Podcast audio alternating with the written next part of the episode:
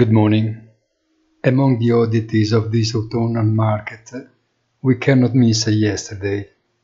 Faced with the mobilization announced by Putin, stock indexes reacted soaring. That means they completely neglected the seriousness of the looming risk. As the Fed's announcement approached with predictable outcomes, Wall Street began to deflate to close in, in deep red. Three quarters of a point hike of federal funds were entirely priced in, and the future trend is confirmed in the dot chart of the Federal Open Market Committee members.